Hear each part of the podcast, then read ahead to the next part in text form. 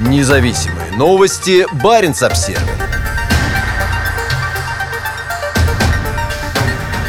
Российский авианосец лишится дымовой завесы. В 2022 году авианосец Северного флота «Адмирал Кузнецов» выйдет на ходовые испытания в Баренцевом море после замены главных котлов, дизель-генераторов и главных турбоагрегаторов. Единственный авианосец в составе российского Северного флота, базирующийся на Кольском полуострове, печально известен черным зловонным дымом, которым он заволакивал небо во время походов в Баренцевом море, Северную Атлантику и даже Средиземное море. Дым возникал из-за неполного сгорания мазута и моторного масла в старых двигателях. Как сообщает государственное информационное агентство ТАСС, уже много лет на корабле идут масштабные восстановительные работы, включающие замену главных котлов корабля, ремонт главных турбозубчатых агрегаторов и винторулевой группы, газотурбо и дизель-генераторов. Летом следующего года адмирал Кузнецов поставят в док, строящийся сейчас на 35-м заводе в Мурманске. В 2022 году корабль, являющийся самым большим в российском военном флоте, будет готов к ходовым испытаниям в Баренцевом море. За время ремонта с авианосцем случилось несколько происшествий. В октябре 2018 года плавдок, в котором находился адмирал Кузнецов, затонул, а упавший кран повредил взлетную палубу. В декабре прошлого года во время сварочных работ в одном из машинных отделений возник пожар, в результате которого два человека погибли и пострадали еще 14. Корабль был введен в эксплуатацию в 1990 году.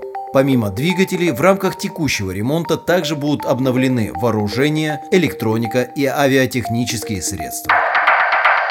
Баренц-Обсервер Американский Б-52 снова в небе Северной Норвегии. Цели им указывали из Центра управления и оповещения в Заполярной Сёрисе. 3 декабря норвежские истребители F-16 совершили совместный учебный полет с американскими Б-52. С земли боевые самолеты на цели направляли общевойсковые передовые авиационные наводчики, находившиеся на прямой связи с пилотами. Полет проходил над губернией Нурлан, заявила официальный представитель ВВС Норвегии Стине Барклай Гаслан. Личный состав на земле принадлежит артиллерийскому и разведывательному батальонам в Сётермуэне, добавила она. Оба батальона входят в состав Северной бригады, дислоцированной к востоку от Тромсе на севере Норвегии. В последние годы норвежские истребители стали гораздо чаще тренироваться с американскими дальними бомбардировщиками в северном небе. Баренц-Обсервер. Shell и Газпром нефть займутся освоением арктической тундры. Компании будут совместно разрабатывать лицензионные участки на заполярном Гыданском полуострове. Как сообщает Газпром нефть, совместное предприятие, в котором акции поделены поровну между партнерами, займется разведкой и разработкой Лескинского и Пухуцуятского лицензионных участков. По словам компаний, общие ресурсы двух участков, способных стать частью нового масштабного кластера углеводородов на Гыданском полуострове, составляют около 135 миллионов тонн нефтяного эквивалента. Район отличается низкой изученностью и удаленностью от существующей инфраструктуры. Гдан – зона стратегического интереса «Газпром» нефти. В случае подтверждения геологической гипотезы на полуострове может появиться новая углеводородная провинция, заявил заместитель генерального директора «Газпром» нефти Вадим Яковлев. Shell приветствует возможность дальнейшего укрепления многолетнего сотрудничества с «Газпром» нефтью в рамках проекта на полуострове полуострове Гедан, заявил руководитель российского представительства Shell Седрик Кремерс. Геданский полуостров расположен на побережье Карского моря и граничит с богатым углеводородами полуостровом Ямал. На Гедане уже реализуется ряд проектов, в том числе Арктика СПГ-2 компании «Новотек». Баренц-Обсервер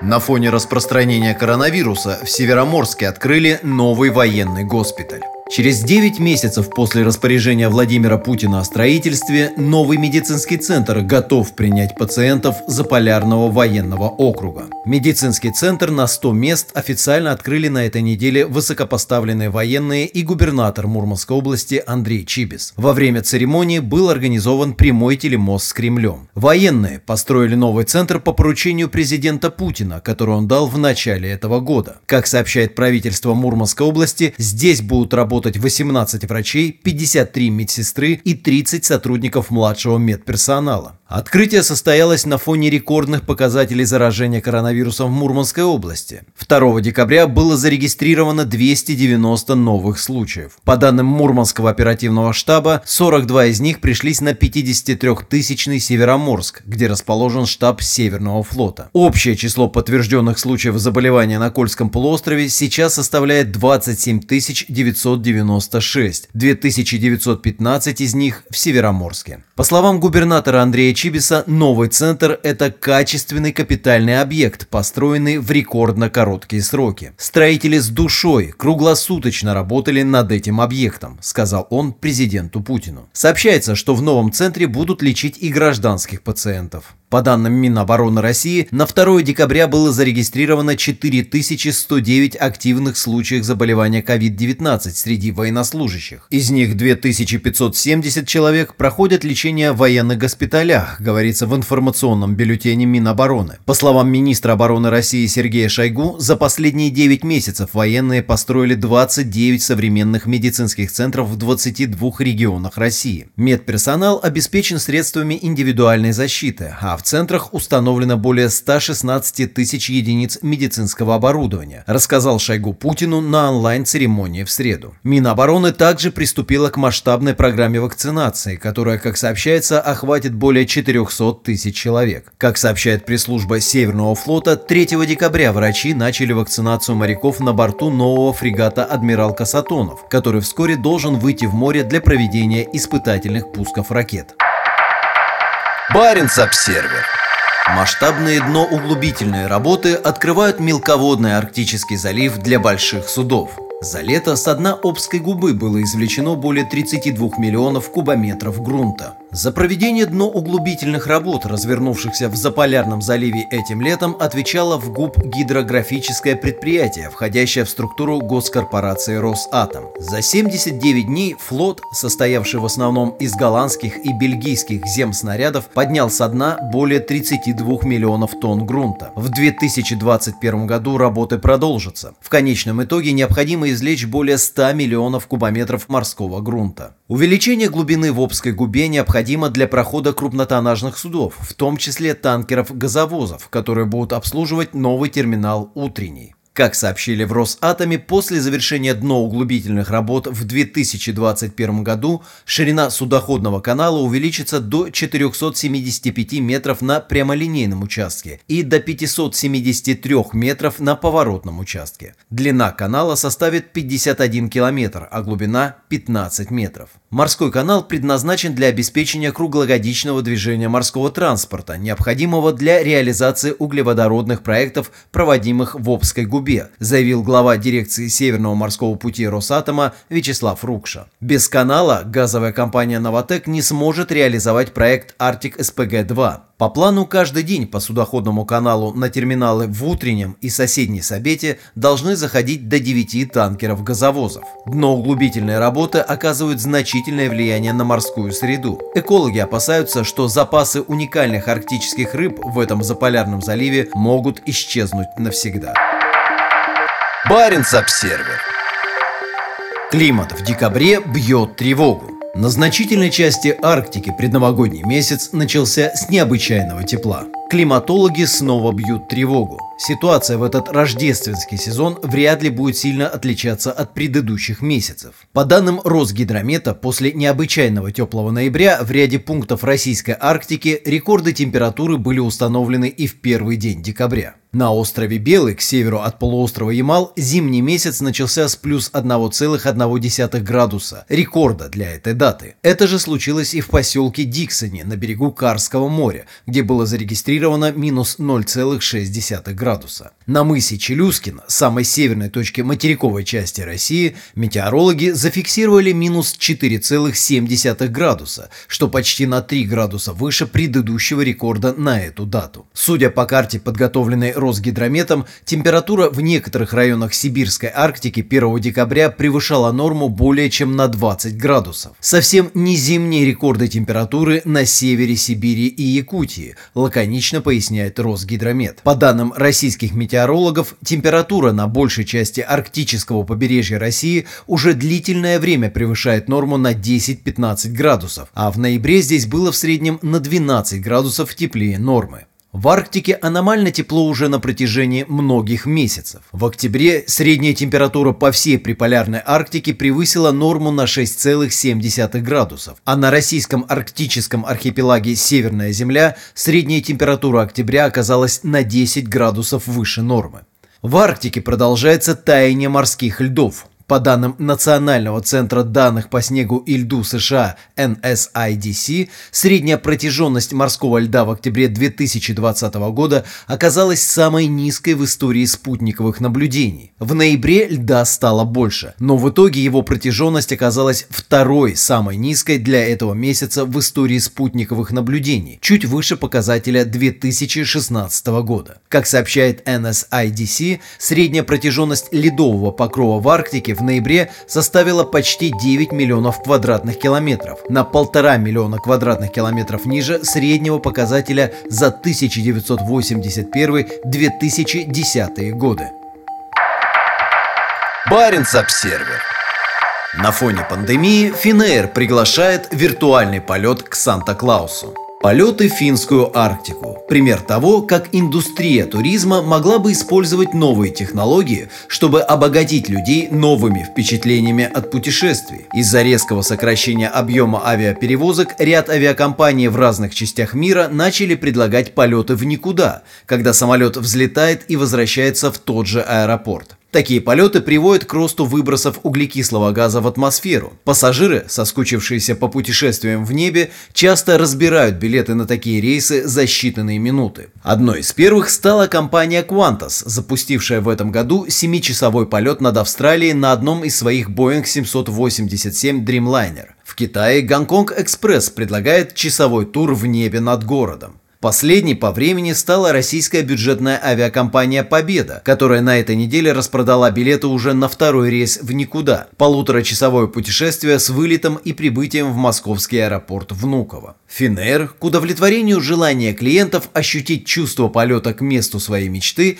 решили подойти творчески и с гораздо меньшим ущербом для окружающей среды. Компания организует 8 специальных рейсов в Раваниеме, расположенной на полярном круге в Лапландии. Все, что нужно, это гарнитура виртуальной реальности, которую можно подключить к интернет-браузеру. Предпочтительно гарнитура, в которую можно вставить мобильный телефон. Билет стоит 10 евро. Финейр заявляют, что вся прибыль пойдет в фонд ЮНИСЕФ для помощи детям, пострадавшим от пандемии коронавируса. Первый полет состоится в Рождество 25 декабря и продлится 30 минут, во время которого вы будете находиться в бизнес-классе на борту Airbus A350 и даже получите 250 бонусных миль. В иллюминаторе, конечно же, будет звездное зимнее небо, окрашенное северным сиянием. После прилета в Раваниеме вы сможете встретиться с Санта-Клаусом в его мастерской и насладиться зимним пейзажем Лапландии. Для виртуального полета использована платформа 3D-графики, обычно использующаяся для создания видеоигр. По словам Лауры Алин, главного операционного директора финской VR-студии Zoan, разработавшей идею в сотрудничестве с Finnair, пассажирам будет предоставлен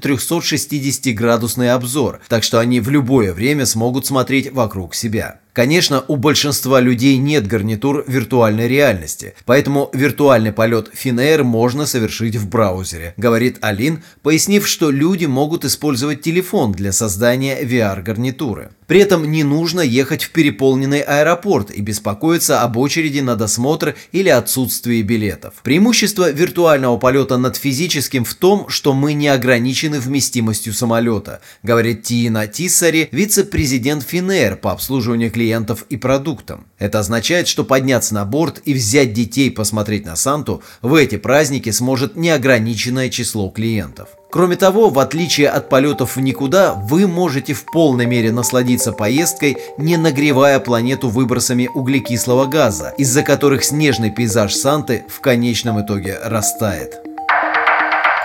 Баренц-Обсервер Исследование. Российская эмбарго на продукты из ЕС и Норвегии не оправдалось. Запрет европейского импорта может провоцировать резкий рост реэкспорта из Беларуси, Китая и Южной Америки. Резонансное желание Москвы сократить импорт продовольствия, для которого были введены российские контрсанкции в отношении Европы, не привело к росту сельскохозяйственного производства внутри страны в той степени, на которую надеялись власти. При этом продовольственная эмбарго, запрет на ввоз европейских продуктов питания, введенный в ответ на санкции Запада против России из-за ситуации с Крымом, продолжает мешать торговле и может приводить к масштабному реэкспорту из таких далеких регионов, как Южная Америка, говорится в исследовании Национального рейтингового агентства, на которое ссылается коммерсант. По словам аналитиков, за последние 7 лет импорт в Россию продуктов, на которые распространяется запрет, снизился, но их производство внутри страны не выросло в той степени, как это задумывалось изначально. Это означает, что Кремль не сможет достичь поставленных на 2020 год целей. Например, импорт молочных продуктов с 2013 года снизился на 20% по сравнению с целевым показателем в 30%. Москва надеялась сократить импорт овощей на 70%. Вместо этого сокращение составило 27%. Эксперты уже давно говорят, что запрет на продукты из ЕС привел к реэкспорту, когда фирма из страны из-за пределов ЕС покупает товары в Европе, упаковывает их под видом произведенных в своей стране и поставляет в Россию. Ярким примером этого является Беларусь, входящая в единый таможенный союз с Россией. Свежие данные показывают, что Минск наращивает свою долю в импорте продовольствия в Россию. Сейчас на Беларусь приходится 79% российского импорта молочной продукции. В 2013 году она составляла 43%. На долю страны также приходится почти треть импорта мяса, ранее составлявшая 12%. При этом аналитики также пришли к выводу, что в реэкспорте могут быть задействованы страны, находящиеся гораздо дальше. До введения эмбарго основным поставщиком рыбы в Россию была Норвегия, на долю которой приходилось 40% всего импорта. К 2019 году на первые места вышли Чили и Фарерские острова, которые до этого практически не продавали рыбу в Россию. С 2013 года импорт норвежской рыбы в Чили вырос в три раза. Точно так же Эквадор стал одним из крупнейших поставщиков фруктов в Россию. На его долю приходится 22% всего российского импорта. Как пишет коммерсант, за тот же период Эквадор в 7 раз увеличил импорт фруктов из ЕС –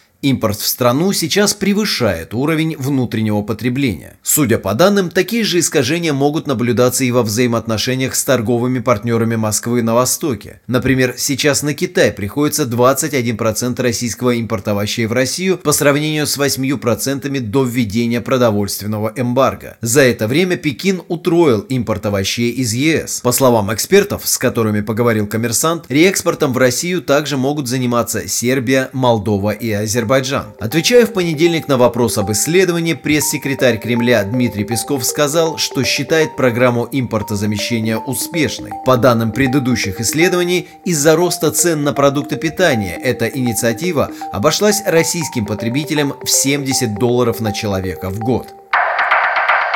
Баренц-обсервер Россия провела испытания ядерной триады в Баренцевом регионе. В среду ракеты запускали с моря, суши и воздуха. Минобороны России рассказала журналистам об учениях ядерных сил, в рамках которых в северо-западном регионе страны прошли пуски различных ракет. Были задействованы все три составляющие ядерной триады – ядерные ракеты наземного базирования, подводные лодки с ядерными ракетами и стратегические самолеты с крылатыми ядерными ракетами. Министерство сообщает о пуске одной баллистической ракеты с подводной лодки в Баренцевом море, несколько крылатых ракет большой дальности со стратегических бомбардировщиков Ту-160 Ту-60 и Ту-95 и одной межконтинентальной ракеты с космодрома Плесецк в Архангельской области. Как сообщает телекомпания «Звезда», пуск из акватории Баренцева моря осуществлен с подводной лодки К-18 «Карелия». На канале также размещено видео, на котором ракета «Ярс» взлетает в небо над Плесецком. По данным Минобороны, военные выполнили все поставленные перед ними задачи. Крылатые ракеты поразили цели на полигоне Пембой в республике Коми, а баллистические ракеты, пущенные из Плесецка, Плесецка и акватории Баренцева моря поразили цели на полигоне Кура на Камчатке. За последние годы Россия несколько раз проводила тренировки всех трех составляющих ядерной триады одновременно.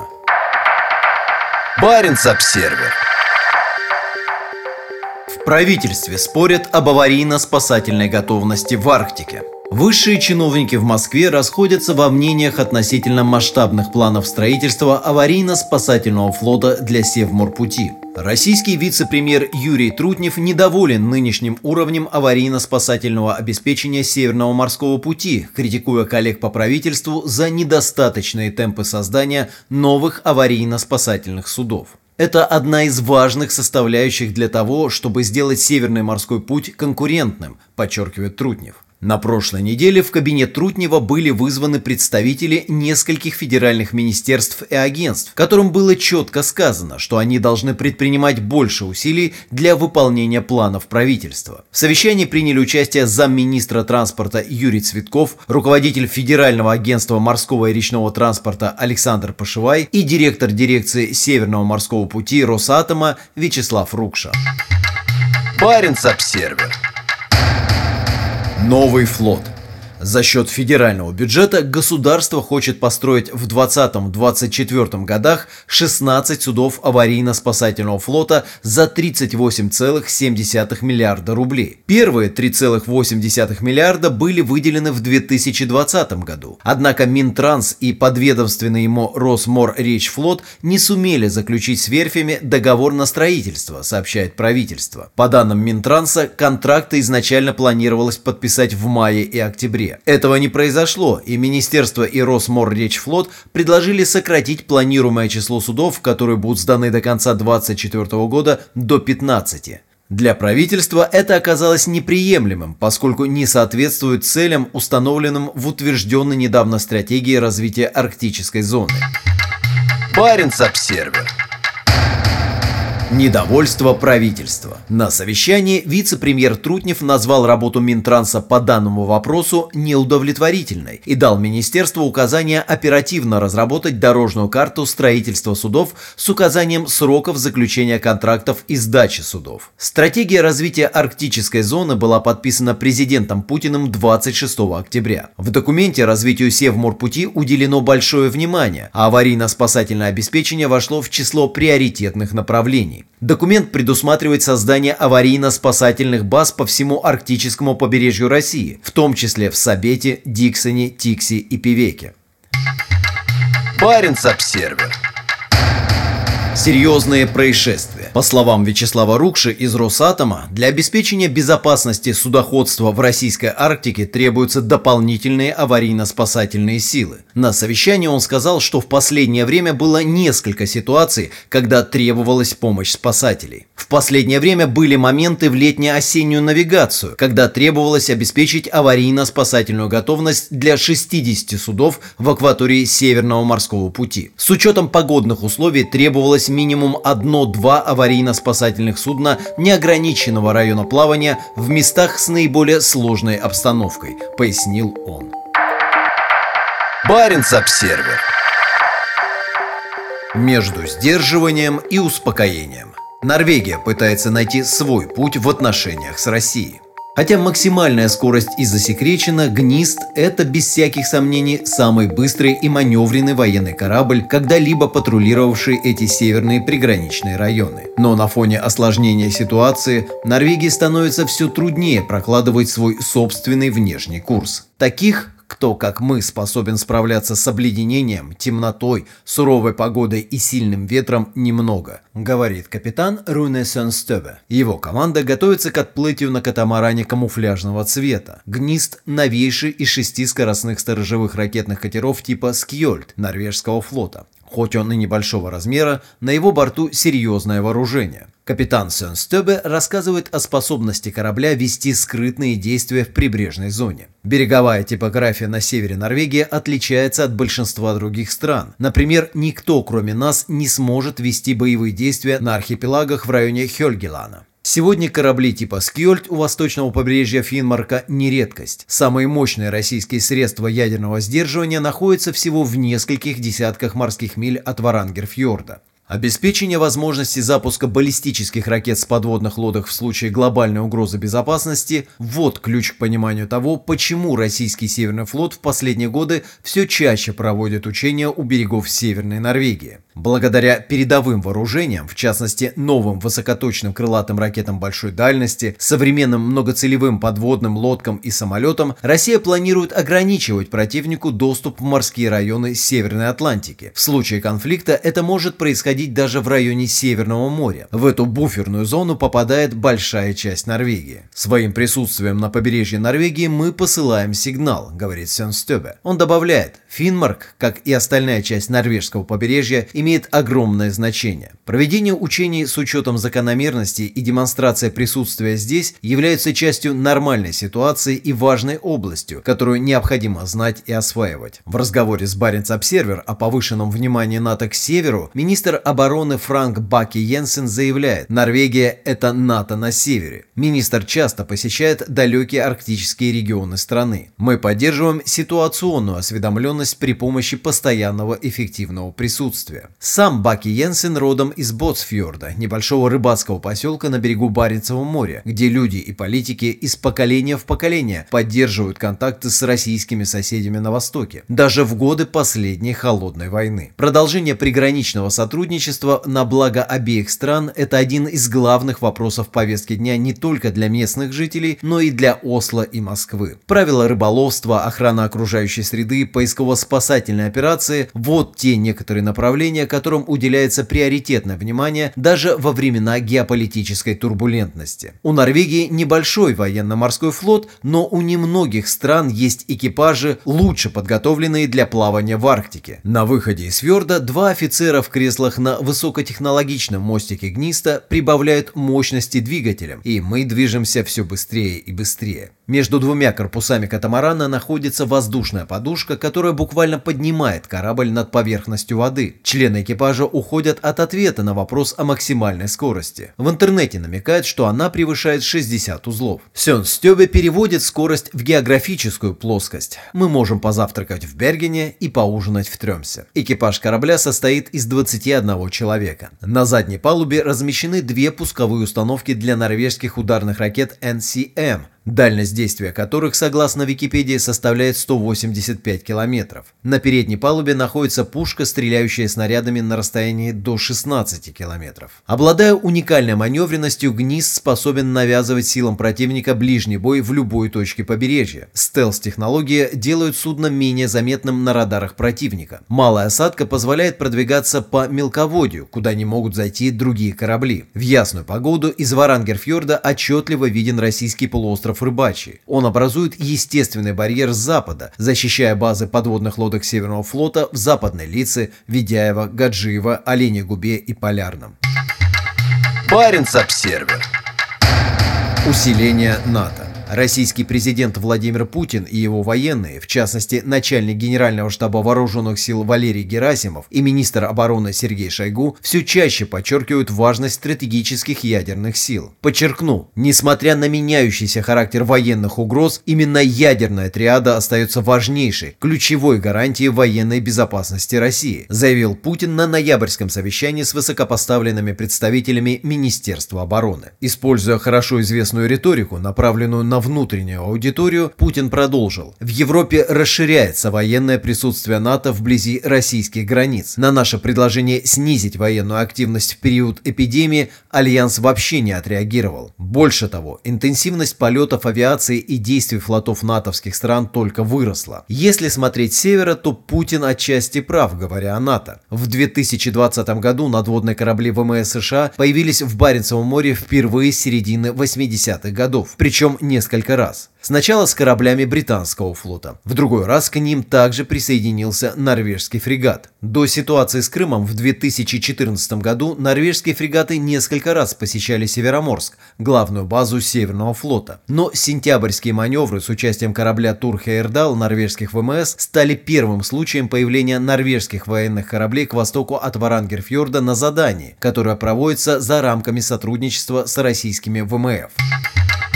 Баренц-Обсервер. Мост через бурные воды. Страна, ранее стремившаяся открыто не провоцировать русского медведя, меняет тактику или признает резкое изменение картины безопасности. Мнения расходятся. Это определенно плохая идея, если норвежские власти не хотят поддерживать тесные отношения только с одной из держав – Соединенными Штатами. Отвечает профессор Норвежского колледжа обороны подполковник Тормар Хейер на вопрос о походах норвежских кораблей силами НАТО восточнее Варангера. Он утверждает, что Норвегия не может поддерживать отношения только с Соединенными Штатами. Она вынуждена выстраивать хорошие отношения и с Россией. Это связано с уникальным геополитическим расположением Норвегии всего в 40 120 километрах от части наиболее важных ядерных сил России. Поэтому норвежским властям приходится балансировать между почти несовместимыми ожиданиями великих держав, одновременно быть хорошим союзником на Западе и добрым соседом на Востоке, говорит профессор Хейер. Москва хорошо понимает, что норвежская политика безопасности направлена на поиск баланса между сдерживанием и убеждением. Говоря о дружбе и геополитике на обеде от имени короля Норвегии Харальда V в октябре 2019 года, министр иностранных дел России Сергей Лавров высоко оценил роль Норвегии в качестве посредника в примирении враждующих сторон во всем мире. Не вижу причин, которые могли бы воспрепятствовать Норвегии выступить инициатором нормализации отношений между России и НАТО, сказал Лавров. Обед в Киркинессе был приурочен к празднованию 75-летия освобождения советскими войсками северо-восточной части Норвегии от немецко-фашистской оккупации в 1944 году. Теперь же российский МИД не настолько щедр на добрые слова, как Лавров год назад. На одном из своих еженедельных брифингов в конце ноября официальный представитель Мария Захарова резко раскритиковала Осло, заявив, что Норвегия больше не может использовать свой двухтрековый подход, когда она с одной стороны стремится к сотрудничеству с Россией в определенных областях, а с другой придерживается деструктивного курса на сдерживание России. Слова Захаровой были ответом на вопрос о присутствии подводных лодок США на севере Норвегии. По ее словам, страна становится плацдармом для вхождения НАТО в Арктику. Баренц-обсервер. Пропаганда или реальные опасения – по словам Хейера, трудно понять, что является пропагандой, а что реально беспокоит Россию с точки зрения безопасности. При этом важно отметить, что в любой пропаганде есть небольшое зерно истины. Он рекомендует норвежским властям не игнорировать опасения России. Интересы безопасности Норвегии зиждутся на безопасности России. В этом уникальность нашей судьбы, считает Хейер, приводя в пример крайний север, где интересы безопасности Норвегии и России тесно переплетаются. Дилемма в вот в чем, говорит Хейер. Как Норвегия может получить максимальные гарантии безопасности со стороны США, не вызывая ответной реакции России? Думаю, что более разумной политикой было бы для обеспечения деятельности военно-морских сил США задействовать базы, расположенные в более южных районах Норвегии. В противном случае норвежская территория, инфраструктура и города, такие как Тремсе, могут легко оказываться выше в российском перечне целей каждый раз при повышении напряженности из из обострения незначительной ситуации. Американские подводные лодки на протяжении десятилетий патрулируют акватории Норвежского и Баренцева морей в рамках давно сложившейся практики игры в подводные кошки-мышки. НАТО крайне важно отслеживать бесшумные многоцелевые российские подлодки, выходящие в Северную Атлантику с новыми высокоточными крылатыми ракетами большой дальности. Чтобы оставаться на севере как можно больше времени, американские подлодки часто проводят смену экипажа и получают снабжение во фьордах в районе Тромсе. Поход на юг с той же целью на военно-морские базы Хоконсверн в Бергене или Файсленд в Шотландии отнимали бы несколько дней от основной обязанности подлодки – следить за русскими на самом севере. Ранее Баренц-Обсервер уже писал о росте присутствия американских подлодок у берегов Норвегии, которые в 2018 году, как сообщалось, заходили в прибрежные воды по 3-4 раза в месяц. Кроме того, для слежения за российскими подлодками морские самолеты-разведчики ВМС США Р 8А «Посейдон» часто, в том числе в октябре и ноябре этого года, размещаются на норвежском военном аэродроме Аннёя за полярным кругом. Расстояние по суше от Ромсе до российской границы составляет более 450 километров, но для сил Северного флота, базирующихся на Кольском полуострове, Норвежское море все чаще становится частью игровой площадки для отработки концепции защитного бастиона. В случае конфликта мощные американские силы были бы способны серьезно помешать России проводить операции воспрещения в этом районе. Юлия Вильхельмсен из Норвежского института международных отношений NUPI занимается изучением внешней и оборонной политики России. По ее словам, в последние годы активность российских заявлений о норвежской оборонной политике резко возросли, в особенности после учений Trident Juncture в 2018 году. В учениях участвовал авианосец ВМС США Гарри Труман, ставший первым с 1980-х годов американским атомным авианосцем, зашедшим в заполярной акватории в районе районе Лафатенского архипелага. Критика со стороны России появляется после каждой новой корректировки норвежской оборонной политики, направленной на усиление присутствия союзников на севере, говорит Вильхельмсен. Она считает заявление Захаровой об американских подлодках в Тромсе частью этого сценария. В то время как Норвегия утверждает, что это небольшие изменения и что норвежская политика баланса между сдерживанием и успокоением не меняется, Россия настаивает на том, что изменения представляют собой угрозу и противоречат прежней политике, поясняет Вильхельмсен. Российская риторика в отношении Норвегии является частью более широкой картины, наблюдающейся в последние годы в общем внешнеполитическом дискурсе, когда настойчиво делается упор на росте числа американских военных объектов и присутствия у границ России где бы то ни было, в Грузии на юге или на Дальнем Востоке, говорит она.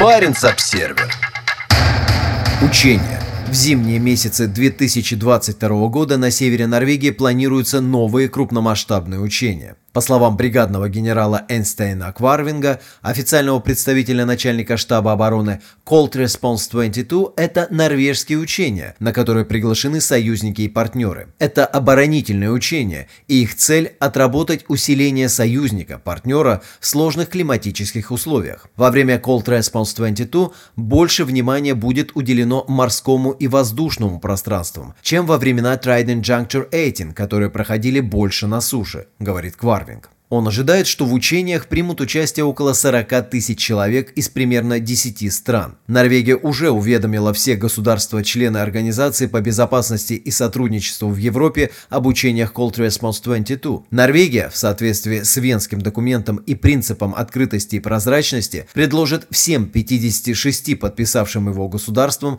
прислать своих наблюдателей, сказал Кварвинг. Россия является одним из государств-участников АБСЕ. Баренц-обсервер.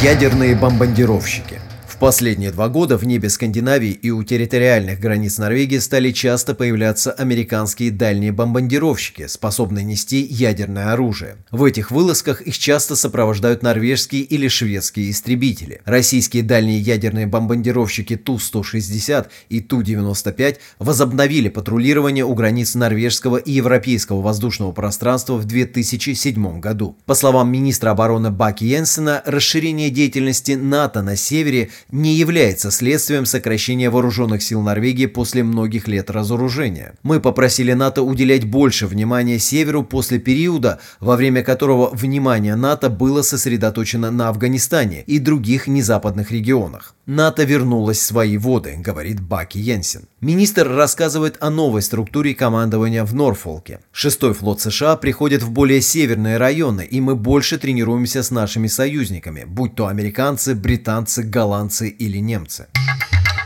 Баренц-обсервер Политическое решение Баки Йенсен поясняет, что решение направить фрегат в районы российских военно-морских баз на Кольском полуострове вместе с британскими и американскими кораблями в сентябре этого года было политическим. Решение участвовать или нет и о балансе в отношении с союзниками и нашим восточным соседом – это политический вопрос. Решение об участии было политическим, говорит министр обороны. Он подчеркивает, что Норвегии и союзникам по НАТО важно поддерживать открытость о своих действиях в военной сфере, и это должно способствовать улучшению отношений с Россией. Отсутствие прозрачности в отношении российской военной активности на севере от уведомления об учениях до числа их участников является серьезной причиной для беспокойства на Западе. Как, например, в августе 2019 года, когда для норвежцев большим сюрпризом оказалось появление большой группы кораблей у берегов Северной Норвегии, куда они перешли с учения «Океанский щит» в Балтийском море. Как выяснилось, целью учений было блокировать доступ НАТО не только к Балтийскому морю, но и к Северному и Норвежскому Норвежскому морям. Сейчас такие учения носят более сложный характер, чем раньше, и предполагают участие в комплексных совместных операциях сухопутных войск, в частности новой арктической бригады, а также сил авиации и флота. Меньшая предсказуемость военных маневров и использование стратегий гибридной войны вызывают головную боль как в Норвегии, так и в НАТО. Довольно сложно выстраивать военную стратегию на неопределенности, сложности и стремительных изменениях. Профессор Хейер рекомендует проводить двойственную политику продолжения сдерживания в рамках НАТО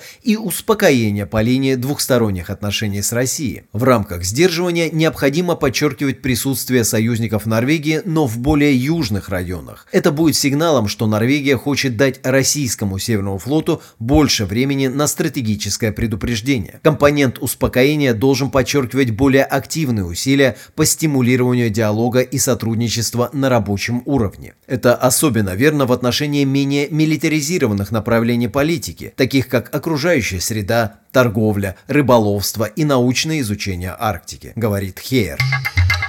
Баренц-обсервер Гражданское сотрудничество – в новом стратегическом документе по Арктике, представленном норвежским правительством на последней неделе ноября, говорится о значительном изменении картины безопасности в регионе. Отношения Норвегии с могущественным восточным соседом полностью изменились, так как наращивание сил и военная модернизация со стороны России могут напрямую бросить вызов безопасности Норвегии и союзных стран. Параллельно с этим в стратегии подчеркивается гражданское сотрудничество, приносящее пользу обеим странам. Норвегия и Россия продолжают продолжают сотрудничать по таким вопросам, как рыболовство, ядерная безопасность и окружающая среда, а также в многосторонних форматах, таких как Арктический совет и Баренцево сотрудничество. Юлия Вильхельмсен из NUPI подчеркивает важность продолжения взаимодействия и контактов с Россией по этим практическим вопросам, а также в рамках многосторонних форматов на уровне Арктики и Баренцева региона. По ее словам, добиться успокоения можно и косвенно, не прибегая к жестким мерам в области безопасности безопасности. Насколько я могу судить, в последние годы правительство, в частности Министерство иностранных дел, внимательно следит за этим аспектом отношений с Россией. Однако сегодня соперничество великих держав и усиление турбулентности в сфере безопасности над Норвегией,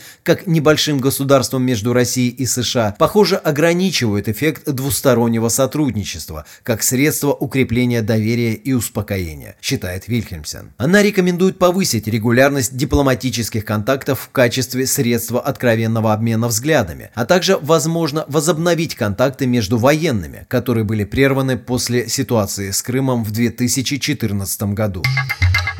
Баренц-обсервер Наращивание военного потенциала между тем, на Кольском полуострове и в Арктике продолжаются значительное наращивание российской военной мощи. Темпы строительства атомных подводных лодок еще никогда не были так высоки со времен Холодной войны. Новые стратегические подлодки проекта «Борей» и многоцелевые подлодки проекта «Ясень» несут вооружение, которое практически невозможно перехватить с помощью систем противоракетной обороны. Идет создание новых подводных лодок специального назначения и продолжаются испытания атомного подводного беспилотника беспилотника «Посейдон». Серьезные опасения вызывает крылатая ракета «Буревестник» с ядерной энергетической установкой, авария во время подъема которой со дна Белого моря в прошлом году показала потенциал распространения радиации на населенные районы. На базах Северного флота развивается инфраструктура, а в губе Окольной и в Гадживо строится более 50 крупных бетонных бункеров для вооружений. Проходят испытания гиперзвуковые крылатые ракеты, способные в считанные минуты поразить цели на большей части территории Скандинавии, как с борта базирующихся под Мурманском надводных кораблей, так и самолетов. Сокращается время предупреждения о потенциальном конфликте ограниченного или большого масштаба.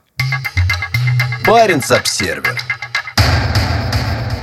Договоры о вооружениях В отличие от самого конца Холодной войны, все это происходит на фоне развала соглашений по контролю над вооружениями. В 2002 году США вышли из договора об ограничении систем противоракетной обороны 1972 года. В 2015 году Россия вышла из договора об обычных вооруженных силах в Европе 1992 года. В феврале 2019 года США приостановили участие в договоре о ликвидации ракет средней и меньшей дальности 1992 1988 года. Днем позже в ответ это сделала и Россия. 22 ноября 2020 года США вышли из договора по открытому небу 2002 года. Участниками договора остаются 33 других государства, в том числе Норвегия и Россия. Последний договор, который находится в опасности, является самым важным из всех. Это договор СНВ-3 по дальнейшему сокращению и ограничению стратегических наступательных вооружений 2010 года, ограничивающий число развернутых ракет и бомбардировщиков до 700, а число развернутых ядерных боезарядов